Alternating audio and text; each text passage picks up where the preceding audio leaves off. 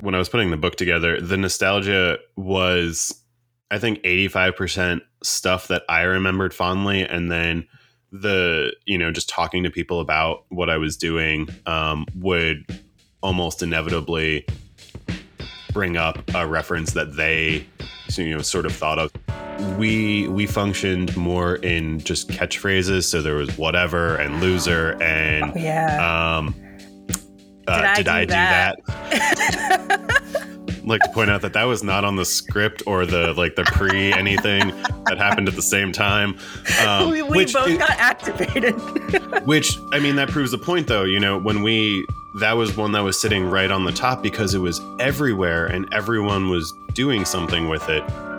Welcome back to Amuse Bouche, a podcast where we muse about food. I'm your host, Kaylani Palmisano, and this week we're exploring 90s nostalgia with Sam Slaughter, the guy who literally captured the spirit of the decade with his cocktail book, Are You Afraid of the Dark Rum and Other Cocktails for 90s Kids?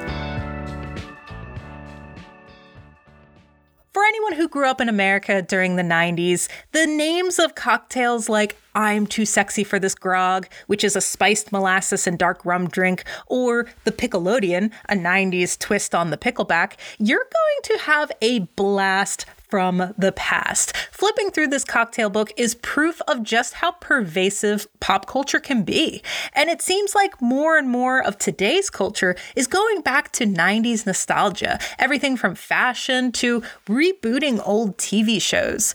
But from talking to Sam, I learned that there's more to riffing with nostalgia than clever references and puns. There's considering the cultural context of then and now. There's recognizing that not everything was perfect in the time that we're pining for. And though you're playing with something that's already been done before, it's still really important to create something new with it, something real, something that's still authentic. Pulling off nostalgia can be tricky. It takes a lot of work research, and a fluency in the decade that you're referencing. In the case of Are You Afraid of the Dark Rum, Sam is clearly a master at both the language of the 90s and the language of cocktails. This was a really fun conversation, so I hope that you enjoy it. Sam Slaughter is a food and drink writer and spirits educator based in Greenville, South Carolina. His work can be seen in Maxim, Bloomberg, Inside Hook, The Bitter Southerner, and many more.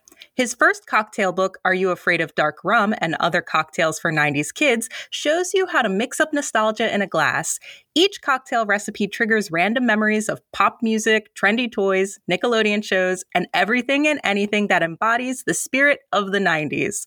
Sam, what do the 90s taste like? Uh, sugar, I think, if we were being honest, it's a lot of sugar and processed chemicals and blue numbers like 40, 45, 50, 9, 8. I don't know what the numbers mean, but a lot of those colored number things.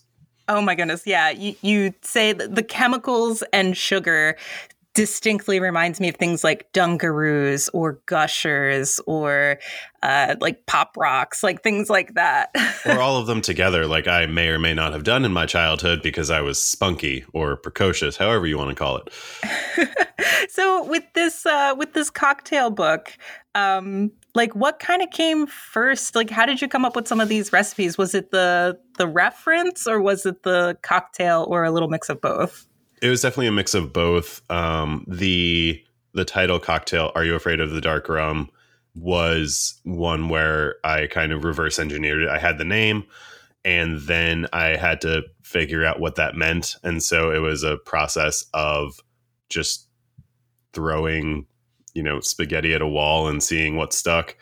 Um, some of the other ones, let me see the um, hmm, the oh yes the uh, the fresh of Bel Air. So these are both two of the first three cocktails in the book. The first three are my favorites, and they were the ones that kind of came came first. But that one I had originally done for a cocktail competition uh, with Bombay Sapphire down at uh, there's a, a conference called Tales of the Cocktail that happens for industry people every year, and they did a pairing contest where previous winners of their other one were paired with media as advisors and so they gave us uh, you know a bottle of bombay and then they unveiled a wall of ingredients told us we had 30 seconds to pick some stuff and then we had to make a cocktail and that's what came out of that And so I really liked the cocktail. It didn't win anything, but I really enjoyed it. And so then when it came time to putting these things together about a year later, I, I still had it written down in like on a napkin that I had stuffed into a notebook or something, and that that went into the rotation. So it,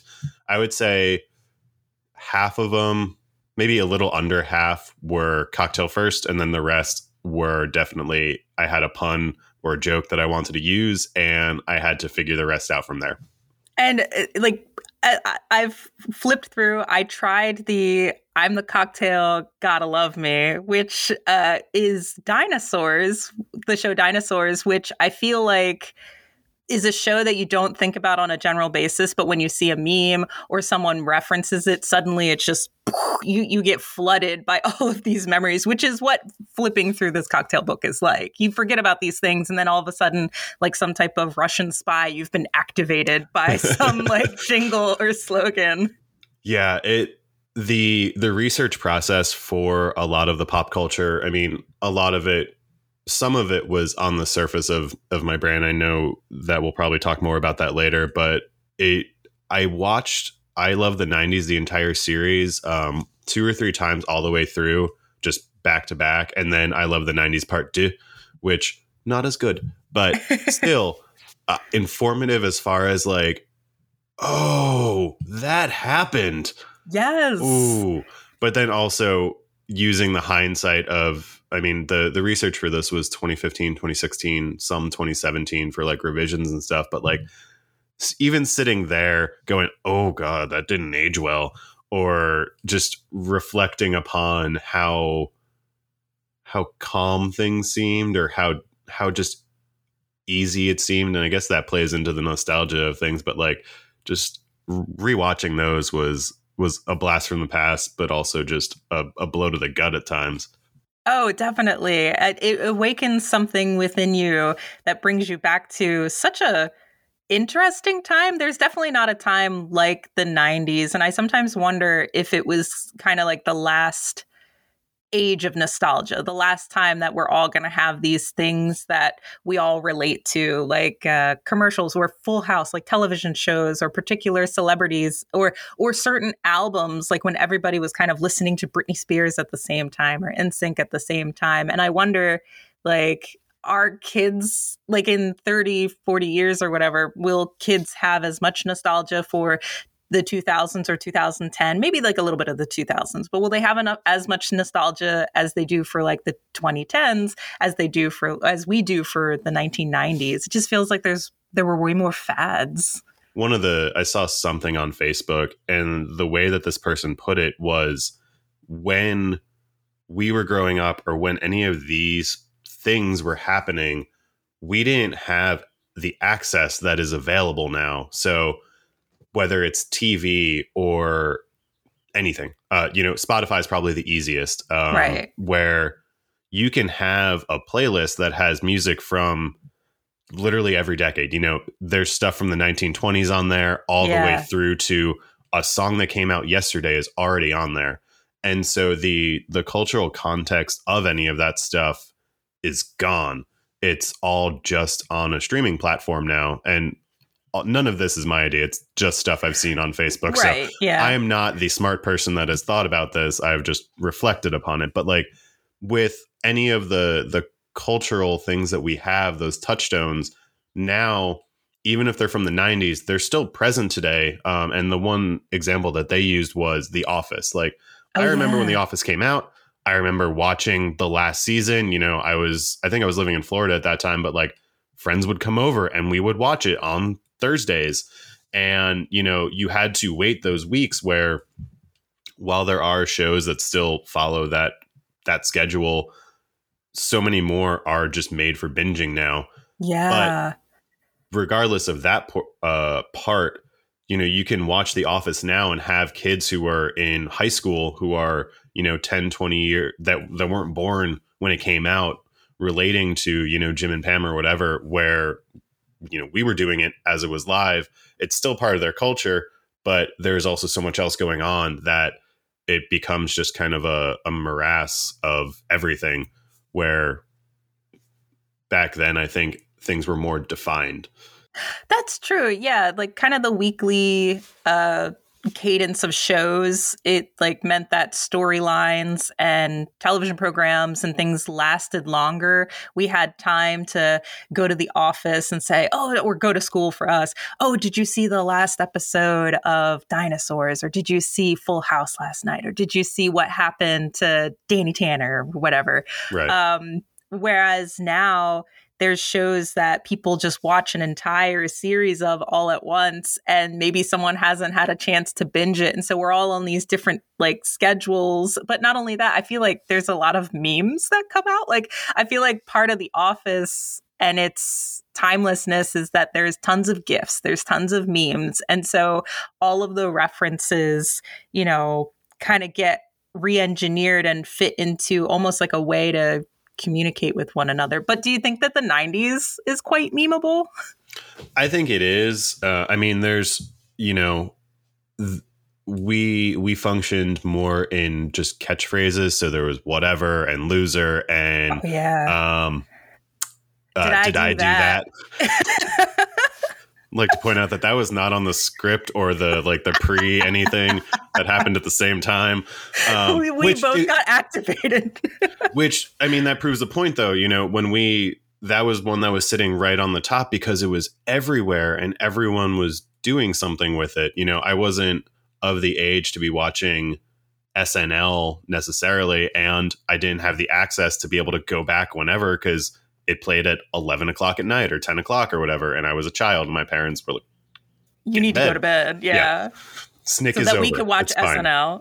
yeah. yeah. And so, you know, I'm sure they were also making fun of it. I can go back now and look at that and see and kind of either confirm or, you know, not deny, but confirm whether or not that existed. But like, back then we didn't have that and so it just was was just the fact that we would see it everywhere while we were present for it or something yeah yeah and nostalgia can sometimes be like it, like there's i feel like a lot of things are coming out now where they're bringing back like they brought back rocko's modern life they've brought back a lot of the different like television shows. Um, I know they brought back like Roseanne, um, which is a whole other situation and story. Um, but uh, when you bring something like this back, which the cocktail book, your cocktail book does in a really, really fun and really good way, and has also a lot of subtleties, which I'll get into a little bit later. But I've seen nostalgia like just not work out, or or sometimes just be like a way, you know, sometimes it feels like a like a low hanging fruit of like, oh, remember all of these like South Park's member berries or like the, you know, these references that uh that people really kind of fall back on. Um, with this cocktail book, were you kind of aware of how nostalgia could sometimes like not work out, or like what kind of went into that planning? Yeah, and I think for me, when I was putting the, I mean, for when I was putting the book together, the nostalgia was, I think, eighty five percent stuff that I remembered fondly, and then the you know just talking to people about what I was doing um, would almost inevitably bring up a reference that they you know sort of thought of. So I remember speaking with um, my mentor from college back when I was putting it together, and he's obviously you know he and his wife are much older. They were I think in college in the '90s, and so his references that immediately came to mind for him I just sat there, you know, with my coffee, staring at him blankly, and he goes, "Oh wait, you were two. Never mind." Um, but yeah. it was still, you know, important for him, and so that's when more research would be done, and you know, if there was some import to that, then that kind of would have worked its way in. And I think one of the examples of that would be the burden of 90 proof the cocktail which is named after the the novel um and movie i think but I only watched that in 2016 when I was looking up, you know, books that were impactful in the 90s, you know, outside of Harry Potter or right. um, you know, some of the other ones uh, you know, for me it was Goosebumps and Christopher Pike and like that era and sort of genre of things, but obviously there were other books that were important for people and that were bestsellers and all that. And so um it was you know that was how I approached that stuff as far as kind of the the problematic end of nostalgia. Um, I tried my best to kind of approach the either, I guess, not approach things that I knew would be um, incredibly problematic. So there was no like white Bronco cocktail. Oh um, yeah, yeah, yeah, yeah. Um, but if you know, using hindsight to just sort of see how things have played out as well. Um, if they didn't play out well, chances are they weren't going to make it into the book because I'd rather just have people have that um, that gauze over everything and have that fun, nice memory as opposed to oh no. I really liked every now and again. You're not just talking about the cocktail. You're also talking about a little bit about your life. You're talking about um, there are these like pop up video like references throughout the book, which is, it, did you mean it to be like pop up video? Yeah, that was one thing that I want that I fought for. So the the original document, it's brilliant. Thank you. Um, the the original document just had, um, I mean, it was a word document that I had just written out, but they were in you know in bold at the end of the the recipe. It was just those those facts or whatever they ended up calling them. But when I sent everything over, I was like, this is what I want those to look like. Yeah figure out a way to do it, please. Because I, was, I mean, yeah, I remember the, growing up on pop up video, and you know that, or the the dripping sound is really more what it was when those things popped up. Was always um, fun. And they were always really interesting, neat, contextual facts that were the stories either behind the artist or behind the video itself, or oh, something that was happening in this like frame or whatever. Um, but I liked Pog because you had some personal experiences traveling to Hawaii, and Pog is a very distinct moment in 90s history where kids would almost like kind of like Pokemon cards. It was that was a meme. Hello, like Pogs. They had uh, like different, you know, characters on them from television shows, moments in movies that you could collect and and trade or play for keeps or whatever. And you have a great pop up video reference or pop up caption about Pog and what Pog is. Can you speak to that? Sure. So the the original Pog is uh, passion fruit, orange, and guava, uh, and it was it's from the I think it was the '70s where a woman just started selling it, um, and it's become a kind of the official drink of Hawaii. Um, and so when I was there, I had some. Uh, I was there with a brand, a rum brand, who we got to you know enjoy the the history of Hawaii uh, through that rum brand's eyes uh, because the the p- person that's named after spent a lot of his life there um, and sort of set up shop there, and so we got to see his haunt, his his shop, and all of that. Um, and it you know it stuck with me because it was delicious, and we were putting lots of rum in it, which made it even better. And so when getting to creating the cocktails, I had a bunch of pogs. I mean if you went to Wendy's or McDonald's or anything, chances are in that time you were going to get pogs or like in cereal boxes. They were everywhere in, you know, as you said, in different brands. Like every brand had them as, you know, today every brand has like stickers on Instagram or something. Um, I should have thought more about the. No, no. I was the thing that came to my mind was like, do brands have NFTs yet? uh, probably. yeah, probably. I can see like Frosted Flakes going big on it. Oh know, yeah, just a Tony oh. the Tiger NFT. But uh, I guess every brand has a Twitter account with a snarky personality. That could be. That's the Paga today. hey, I like Arby's and Wendy's have their whoever does their social is wonderful. Um, I I really appreciate that stuff. That's when doom scrolling through Twitter. It is a nice reprieve from conspiracy theories and people just yelling at other people, which I do as well. I yell at companies when they, you know, do things and expect something to happen, even though I know nothing will. Yeah, yeah. So I'm just feeding the flames, but aren't we all? Uh, but with with yeah, with with Pogs, you talk about the long-standing history of where the game kind of came from, and it kind of came from was it the caps of the juice and yep, yep. Yeah. and then they would start kind of you know trading and playing and um, it kind of built its way out from there and i um, the the shift to how that became popular again is escaping me at the moment um, the coffee hasn't hit my brain yet but oh no worries um, i'm on coffee number two this I mean, this is technically coffee number one, but it's a very giant mug. Yeah. Um, but you know that sort of rise from something that was in the 70s to you know being revived would have i guess be sort of nostalgia and then coming to where we are now with the drink i guess it's nostalgia double time i don't know Mhm. For you, there's a lot of music references in addition to great, you know, references to Nickelodeon, like Pickelodeon, the Hey Arnold Palm- Palmer. Um, what what triggers nostalgia for you? Is it music, television shows? Like, what triggers it the most for you? I think it would be music, and that's um, I think that's because it's the most accessible, especially with Spotify now, um, because I can have it really wherever, um, you know, in my car or while I'm working or something like that. Um, and I think the fact that some of the songs from the '90s, I mean, I'll, I'll my one of the hills I will die on is '97 was the best year of that decade for pop music and kind of one of the best ones in general. Like you have songs like uh, Britney Spears came out that year, but you have songs like um, Third Eye Blind, Semi-Charmed Life that you walk into a bar and everyone still knows the words to that.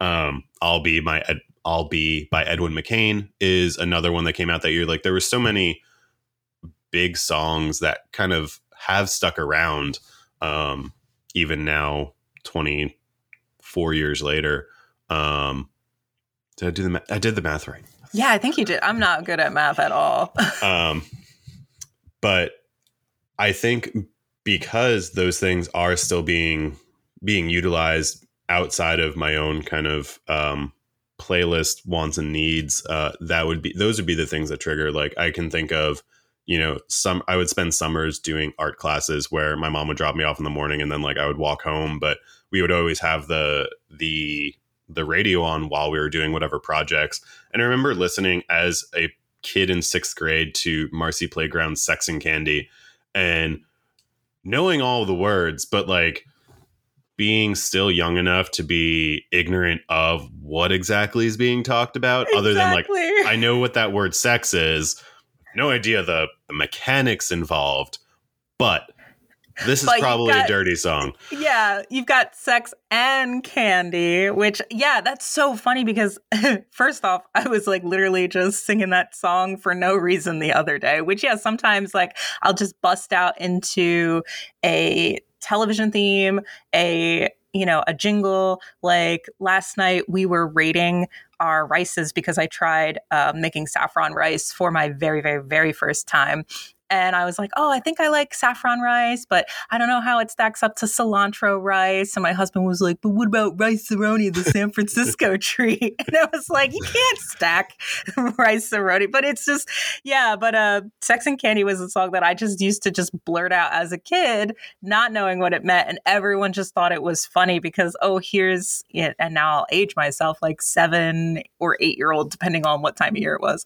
Uh, you know, seven or eight year old Kaylani just running around singing this like absurd song, but I don't know why like they just became earworms. But yes, 97, 97 was a good year. That but it's now you're kind of coming to the the decade's close. Um, and even as you approach the end of the book, you you reference some of the internet. I really like there's the ASL. Was that the correct order Mhm. of the letters? Age, sex, location. very specific, very specific AIM speak. That I just like thinking about chat rooms that I would like I had AOL and like they they had the kids only chats, but then there were also other chat rooms that I wandered into and I understand parent I'm not a parent, I have a dog and that's it, but I understand parents' concern with the internet and strangers and I've seen plenty of the Chris Hansen stuff by now, but like oh, how I was not abducted. Um kind of ama- well just in general like i i would i walked around a lot of places. I went i took a train to high school 45 minutes from my house. You know, how i wasn't abducted a lot of times kind of surprises me these days. And this plays into the nostalgia like everything seemed safe back then and it wasn't. Like it was just as well. Maybe is it more dangerous now, or is I think it it's more dangerous because dangerous? of access, but Yeah. it was still dangerous. Like it wasn't just now that there's the internet, things are worse. Like it was still dangerous. People still got, you know, I mean, JonBenét Ramsey happened in the Oh, 90s. yeah, like yeah, yeah. things happened everywhere. Yeah, things things still happen, but it was I don't know if uh like definitely the internet uh, is something that made the news cycle a lot faster, made stories bubble up because now I feel like we hear a lot about stories that we wouldn't have generally heard about back in back in the 90s. Um but yeah, I wonder that too because I used to just kids used to just wander around. We used to like walk through the woods. We used to ride our bikes around, you know, developments that were just sprouting up, which I feel like you don't see any developments being built as often. I feel like the 90s was a time where Oh, new come to the development was South. happening. Oh, really? There's a lot of new construction around here. Maybe we just ran out of land here in New Jersey, but I would go with that, yes. yeah, Um, we just ran out of space. like I remember growing up in suburban Jersey and you know there would be barbecues or whatever with a couple of families and would all come over but we would play manhunt at night in the like block area and so it's you know six ten houses worth of like yards and street Yeah. and all the parents are just in the yard having a, a beer and a hot dog or whatever and the kids are like all right i bet they're never going to find me in this person's bush like yeah. anyone could have driven by and just been yoink. and you know, sadly, there probably was, but we didn't hear it. Right. We didn't know, have access to. Yeah, someone didn't post a missing child report on Facebook, and it didn't get like a million shares. Uh, Right. That wasn't happening in in the '90s. There were Amber Alerts, but people didn't have cell phones pinging in their, you know, right. in their no pockets push and everything. alerts for Yeah. anything. Yeah, yeah. Oh, it's just such like a it's such a different time. Um and it's kind of funny to imagine that time interpreted as cocktails. Um but you know, where did the original idea come from to kind of make a cocktail for all of these 90s moments and memories? Um, so I love 90s pop music, uh, as I've said. Um, and it's been a consistent part of, of my life, mostly through trivia when I go to trivia nights and can rock a solid 90s trivia category and have my friends staring at me like, oh, like I'm a freak, which I'm fine with because we win. Uh, and winning is important. Anyway, um, but I had been pitching a different cocktail book idea, and then um, a publisher was interested in the kind of the m- me more than the the subject itself, and so um, I had been kind of mulling over some other ideas, and then there was a night where I was um, drinking and listening to '90s music, and Oh, it kind man. of just was like, uh, there's there's another um, set of books out there by another person who does um, pun influenced cocktails and except they're just kind of renamed and not original cocktails. And so i my thought was i can do that but i can do it better with real cocktails um having been a bartender and having worked in in the industry in various ways. And so that plus um, alcohol plus 90s music equals book idea um, which i then promptly texted to my agent and then that got the ball rolling uh, and when the publisher wanted to see more i went oh guess i have to come up with more ideas now Yeah, Cool. no, it's it's a good it's a good compendium of uh moments and it almost feels a little chronological because at the end you end with like the Y2K which freaked everybody out. And um you know, it just was like a nice close to the book, but also a nice close to the decade. Um, what, what what were some of your Y2K memories? Did people in your neighborhood or your vicinity take it really seriously? Were people really afraid? I remember running over to my dad's laptop and turning it on at like 1201 just to see if it turned on. Um, Yeah. And it did, clearly. Um, but that was really that was really it. I don't think my parents were too concerned. Um, I don't remember any like overly paranoid feelings going on. Like it was a normal New Year's Eve. You know, we had a fa- uh, there was a family that we would kind of alternate with. We would go to their house one year, they would come to ours, and so it was still just like we would do that. We had dinner and then watch the ball drop. They would give me a little bit of champagne. Aw. Um, and that was it. You know, computer still worked. Cool. Go to bed. Do it all again tomorrow. Yeah, yeah, yeah. Um, I only knew of like one family that just had jugs of water in the basement, and that was it. And I was like, really, of all the things, like the water, I guess that's that that would be the thing that you know. Hey, make sure that you have clean water. If for some reason Y two K, I think Yeah. people like. And and it was funny because that was kind of the premise of the Office Space movie. If do you remember Office Space, Mhm. where uh, his whole job was making sure that the numbers rolled over to the year 2000 and didn't because a lot of computers and I did that was the one thing I did notice at at our school computers certain games like you would play the educational games and then it would give you like a certificate at the end and Mhm. the year flipped back to 1900 not the year 2000 that was the only y2k bug that i saw but it was that was a fun um you know little tidbit of uh that mike judge movie. That was, I mean, that, and that has a, um, I mean, that has its own kind of memorable stuff, whether it's the, the baseball bats, uh, beating the thing while damn it feels good to be a Oh, gangster yes or the stapler like those things i think still um stand up as as sort of the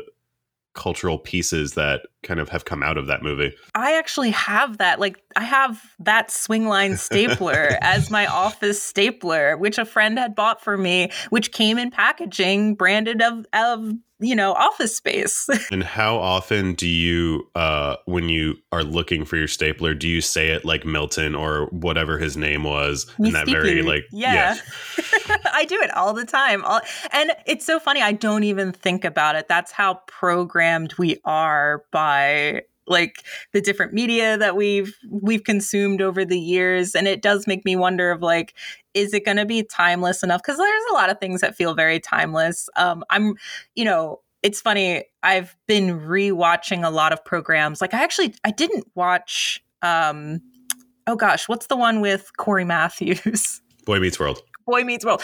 I didn't watch Boy Meets World uh, as a kid, but Mhm. I've been rewatching it with my husband, and it's a really good, wholesome show with lots of incredible lessons. Also, too, didn't realize they were from the Philadelphia area, so they drop all of these Philly references. Their room is actually filled with stuff that my husband actually has, like Phillies blankets. We have the same like Phillies trash can. It's bizarre.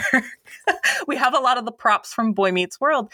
Um, but that show is really, really good. And it's kind of cool. Like you can watch it, and aside from the clothing, um, it still feels very relevant to today. Mhm. And they just don't have cell phones, but that I can. You know, they're in high school. I don't, I'm still like, I don't think high schoolers should have cell phones, but Yeah, I th- I think a lot of those shows. I mean, because uh, when you get down to it, they're they're life lessons, and it's just being interpreted in a a you know a timely way for them. But the the lessons haven't changed. We still need to you know be nice to people, um, and you know don't commit felonies or anything.